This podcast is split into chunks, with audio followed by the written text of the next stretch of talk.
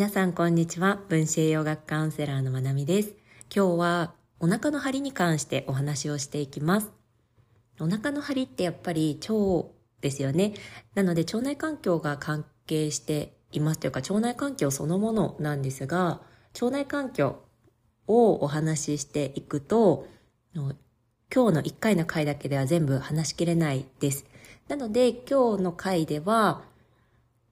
まあ、おならってなんで匂いがきつくなったりとか回数が増えたりするのかっていうところと、まあ、今今今すぐに使える tips をシェアしたいなと思います。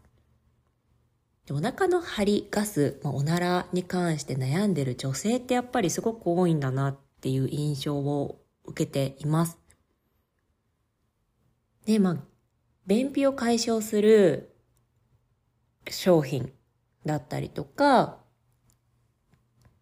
そういうのってやっぱり女性向けの商品がすごく多いなっていう印象がありますね。で、あとカウンセリングをしていてもお腹の調子が絶好調っていう方はほとんどいないです。で、自分ではまあまあいい方かなと思ってますっていうふうに言ってくださっても、あの、排便が3日に1回とか、でもずっとこうだから私にとってはこれが普通ですみたいな。でも食事を変えて少し経過を見ていったりすると、あの、お通じのリズムも変わるし、状態も変わるし、匂いも変わるしっていう方は結構いらっしゃったりします。で、やっぱり、職場だったりとか、お家でもそうかもしれないですけど、どこかで構わず、何の気を使わず、あんまりこう、おならを気にせずできる女性って少ないのかなって思います。やっぱり、まあ、生理現象なんだから、おならは出て当たり前、気にする必要はないっていう考え方はもちろんわかるけれども、あまりに匂いがきつかったりとか、あとはおならが止まらない、もう本当に回数が多い時って、周りにも迷惑になるし、自分も恥ずかしいし、あとは、おなら出ちゃわないかなって、そこに神経を使ったりして、すごく人付き合いが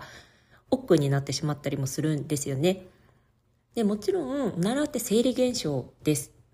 おならを構成しているものって、私たちが食事の最中だったりとか、飲み物を飲んだ時に、の何か体内に物を入れるタイミングで空気も一緒に入っているんですよね。なので、その空気がおならとしても出ていきます。で、それから食べ物を分解していく過程で、私たちの腸にいる細菌、まあ、善玉菌であったりとか、悪玉菌であったり、日和見菌っていう菌がいますが、そういった菌から発生するガス。まあ、メインの内訳としては水素だったり、メタンガスなんかが発生していくわけですね。で健康な人であれば一般的に言われている回数としては1日に8回から20回ほどおならが出ると言われています。ね、おならが出ること自体はいいんです。で、食事の時に全く空気が入らない人もいないし、食べ物を分解している最中にガスが発生しないっていう人もいないので、ただこれが匂いがあまりにきつかったりとか、あとは回数がものすごく多かったりとか、ちょっと動くだけでおならが出てしまったりとか、と普段問題なく履けているボトムスがお腹が張ってることが原因で履けなかったり、痛みを起こすぐらい張りが強かったり、ですると腸内環境の状態が良くないよねっていうサインになってくるかなと思います。で、お腹の張りで悩んでる方は、まずやってほしいのが、どんな食事をした後にお腹が張りやすいかっていう、そこの観察ですね。で食べたものと合わせて、あと、アルコール飲まれる方はアルコールとの関連も観察してほしいし、あとは緊張の度合いですね。でよく言ってることではありますが、お腹、胃腸って自律神経の副交感神経の元で動きます。どういうことかっていうと、交感神経が優位な時ってお腹動かなくなります。空腹も感じなくなるし、便意も感じにくくなります。なので、強い緊張が続いていたりとか、まあ、ストレスが続いていたりすると、お腹の調子って悪くなるんですよね。だからストレスが食欲不振につながったり、ストレスが便秘につながったり、もしくは下痢につながったりまあ、下痢の場合は交感神経からもう一歩進んで、まあ、下痢も交感神経のことはあるかな動かなくなっちゃったりっていうこともありますがもう一歩進んで緊張がピークを超えて逆にフリーズしてしまった場合そういった時は副交感神経にまた入るんですよね。これはまた自律神経をお話しする時にできたらなと思いますが、まあ、こういうメンタルの状態もお腹の調子、腸内環境に影響してきます。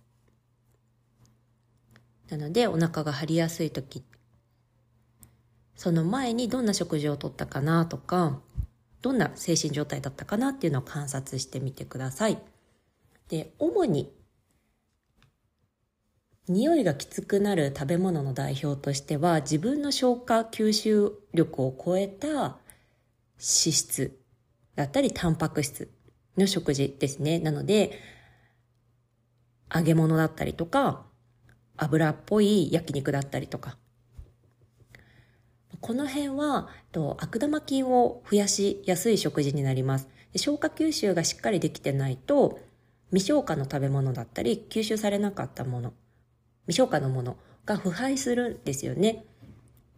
で、まあ、悪玉菌が増えて悪玉菌が発生するガスが、まあ、アンモニアを含んでたりとか硫化水素を含んでいたりして匂いを発生する。と匂いは伴わないこともありますがおならがの回数が増えやすいものとしては食物繊維の多いお食事ですね。ごぼうだったりとか、お豆、さつまいも、この辺です。で、食物繊維がちょっと多い食事をするとお腹が張りやすいっていう方はシーボって言われる小腸で細菌が増殖する状態になっている方もいるかもしれないです。その場合はお医者さんと一緒にの増殖している菌を殺菌する、まあ、薬なんかを用いたりとか、まあ、ドクターによってハーブを用いたりしてケアしていく必要があります。が、まあ、食物繊維が多い食材でもお腹が張りやすくなります。でこの他とはグルテンですね。パスタ、パンとはカゼイン、乳製品。この辺を取った時にガスが発生しやすい人がいます。なのでピザとかは典型的な食べ物だったりしますね。あとハンバーガーとか。この辺食べてお腹が張る方が多いので、食べ物一緒に観察をしてみてください。で、まあ、お肉食べた後にお腹張りやすい、匂いがきつくなりやすいっていう時は、まあ、消化吸収、まあ、特に消化がしっかりできていないことが考えられるので、消化酵素のサプリを使うっていうのも一つですし、この後紹介していく食べ物との組み合わせなんかでも改善が見込まれるかなと思います。で、私が昔本当にお腹が張ることが頻繁にあって、で、その頃は特に分子栄養学を学んでいたけれども、サプリを取るだけっていう取り組みだったんですね、当初は。私が。なので、食事をそんなに気にしない。何かこう症状が出たらサプリを飲んでみるみたいな。お腹が張ったらプロバイオティクスみたいなやり方をしてた時って、勝手にこう、無作為にお腹が張ってる感覚がしてました。のランダムに。因果関係もなく。でも、ちゃんと食事を観察したり、自分の状態を観察してみると、まあ、特特定の食べ物の後に張りやすいことが分かったりとか、いろいろ見えてくるものがありました。で、その当時っていうのは私はあのガスピタンっていうお薬ご存知ですか？ラムネみたいな口の中で溶かすお腹の張りを緩和してくれるお薬があるんですけど、その薬が本当に手放せなくって、ね、長く海外に行く時とか、特に飛行機に乗っ乗る距離の移動。国内のちょっとした旅行とかはそんなになんですけど飛行機乗っての旅行になると毎回お腹が張ったりとか便秘したりしてました。今はそんなこと全然ないって言ってもな。ここ数年ここ1年旅行してないので飛行機乗ってないので何とも言えないですけど。あ1年前乗ったか。いやまあまあそんな最近旅行してないので最近どうかかんないですけど最後飛行機乗った時は特に便秘もしなかったしお腹張ったりもしなかったです。そう。なのでの腸内環境っていくらでもよくできます。し、まあ、その当時お腹が張ってしんどい。で海外行く前はあの空港の薬局でのお腹の張りを改善する薬を2箱ぐらいまとめて買ってましたそれぐらいひどかったですねでも今は全くその薬もし10年以上取ってないと思います。でただこう食事の内容だったり自分の体調であ今日ちょっとお腹張りそうだなっていう時はあります。でどんな時かっていうと、まあ、緊張する場面が続いていたりとかした後、まあ、消化吸収がそんなにしっかりできる状態じゃない時、まあ、普段より消化力落ちてるなって思う時に焼肉だったりとか。そういった時は食べ物の組み合わせで工夫をしています。でお腹が張ってしまってからもすごく有効な手段だなと思っているものの一つがパイナップルです。お子様にも使えるのですごくあの覚えておいてほしいなって思いますただパイナップル食べると口の中がイガイガしたりとかちょっとヒリヒリするような感覚を持つ人もいるので、アレルギーがあったりとか、何か違和感が出る人はもちろん食べないでください。ただ、パイナップルって、タンパク質を分解する酵素があるんですね。プロメリンっていう酵素なんですけど、この酵素が、のお料理の下準備で使えばお肉を柔らかくしてくれます。消化の一部をお料理するときにもうすでに行うことができるんですね。だったりとか、パイナップルそのものを食べると腸内で腐敗しているものの分解もしてくれますでこの腸内で腐敗しているものが、まあ、下痢だったり消化不良だったりガスを発生したりっていうことをしているのでこのプロメリンっていう酵素によってそれらの症状が緩和されるっていうことが考えられているんですね。でもちろん、まあ、サプリを使う、まあ、消化酵素のサプリを飲むっていうのも一つなんですけど私はパイナップルがすごく好きだし、果物が好きだし、でその他の栄養素だったり食物繊維も取れるし、何より旬の果物ってすごく美味しいんですよね。こうエネルギーもらえるので、私は、のどうしてもの時は消化酵素飲みますけど、そうじゃない時はパイナップルとがっつりタンパク質系の食事っていうのを意識して組み合わせて、お腹の張りを防いだりとか消化を助けたりしてます。でこれはの食べる時に組み合わせたり調理する時に組み合わせたりしなくてもお腹が張ってしまった後にパイナップルを食べたりとか、まあ、生搾りのパイナップルのジュースを飲んだりしても私は効果を実感します。しかも効果を感じるまで私は早くて絶対あの人によって差あると思います。が私は30分以内にはお腹の張りが楽になる感覚を得ますね。お子さんもアレルギーがなければパイナップル食べれればお腹の張り特におお子さんだとお腹の張りが痛みになってしまう子もいると思うのでそういった時に使えるかなって思いますでここで注意したいのがのお料理に使う場合下準備であれば生のお肉をパイナップル生で買った時に皮むいたとしたら果肉側をこうペタペタペタって貼り付けとくだけでもかなり柔らかくなりますあと芯の部分とかを残しておいてそれをミキサーかけてジュース状にしたものに漬け込むのもすごくいいですね。でこれらがもう自然と行われてるのが中華料理の酢豚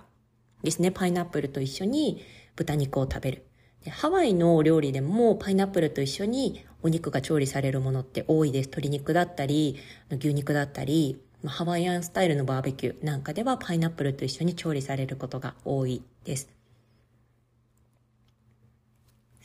なので、まあ、デザートとして食べてもいいし下準備として使ってもいいしお料理そのものの一つの材料としてパイナップルを入れてもいいですでお料理調理する時に使う時には60度以上で加熱するとこの酵素を失活してしまうと言われているので、まあ、最後に加える、まあ、酢豚であればもうすべてあんも合わせた後にパイナップルを絡めて入れてちょっと合わせるだけでサーブするとかがいいですね。で、さらに最初に豚肉つ漬け込んでおいて、最後に果肉を加えてサーブだとよりいいと思います。そう。で、生の絞ったジュースがいいです。ジュースの場合、濃縮還元のものとかよりも。濃縮還元のものでも、まあ、過去に私がよっぽどお腹の状態がひどい時トライしたら、多少和らぐ感じはありました。私の場合は。でも、やっぱり理想としては、ね、酵素をそのまま取りたいし、栄養素もそのまま取りたいし、フレッシュなものを食べることに果物のパワーってあると思うので、ぜひね、生のフレッシュなパイナップル食べてもらえたらなと思います。でカリフォルニアのいいところって果物が安いんですよね。日本に比べて物価高かったりはするんですけど、メロンが1玉450円。赤肉でも緑のものでも、スイカもそれぐらいだし、すごく安いなぁと思います。本当に今はものすごくスイカが美味しいので、スイカをよく食べたりとか、パイナップル買って食べてます。の夏ね、お子さんがよくアイス食べたいってなる場合は、パイナップル、生のパイナップル買ってきてカットして、の凍らせておいてあげるとそれがすごく美味しいので、まあ、アイス代わりに食べたりするといいんじゃないかなと思っています。で調理に使えるものとしてパイナップルのすごく優秀なところは調理にも使えるし下準備にも使えるし一緒に食べるっていうことでもお腹の張りだったり消化を助けてくれるしお腹が張ってしまった後にパイナップル単独で食べたとしてもその張りを改善してくれるっていう私のお気に入りな食材の一つですが下準備だったり調理で使えるものとしては舞茸も同じような構造を持っています。し、生の玉ねぎも持っているので、舞茸を風プロだったりとかみじん切りにしてもらった中にお肉漬け込んで柔らかくするっていうのも一つだし、生玉ねぎをすりおろした中にお肉漬け込む。そうすると、筋が多いお肉でも柔らかく消化の一部をすでに行うことができるっていう一つのテクニックというか工夫ですね。そう。でもこれは、の、調理をする時に一緒にやらなきゃいけなくて、あ、お腹張ったって言って生の玉ねぎを飲んだとしても、人によっては、あの、ゲップを増やしたりしますね。けど、パイナップルの場合は、生で絞ったジュースとかも飲めるし、果肉をそのまま食べたりっていう後からの対処にも使えるので、ぜひパイナップルアレルギーとかない方はこういった目的でも試してもらえたらなと思います。ねまあ、その時もあのパイナップルを取り入れてみた後に自分の体がどう感じるかっていう観察も合わせてやってもらえるといいかなと思います。ぜひ試してみてくださった方は感想とか教えてもらえるといいです。すごく嬉しいです。私はやっぱり自分の体で試したことしかわからないので、私には良かったけど他の人にはあまりっていう、そういった意見も聞けたらすごく嬉しいなって思います。いつでもインスタの方で DM ください。お待ちしてます。では、こんな感じで、お腹が張った時にすぐ使える tips をご紹介しました。はい。皆さん今日も聞いてくださってありがとうございます。良い一日をお過ごしください。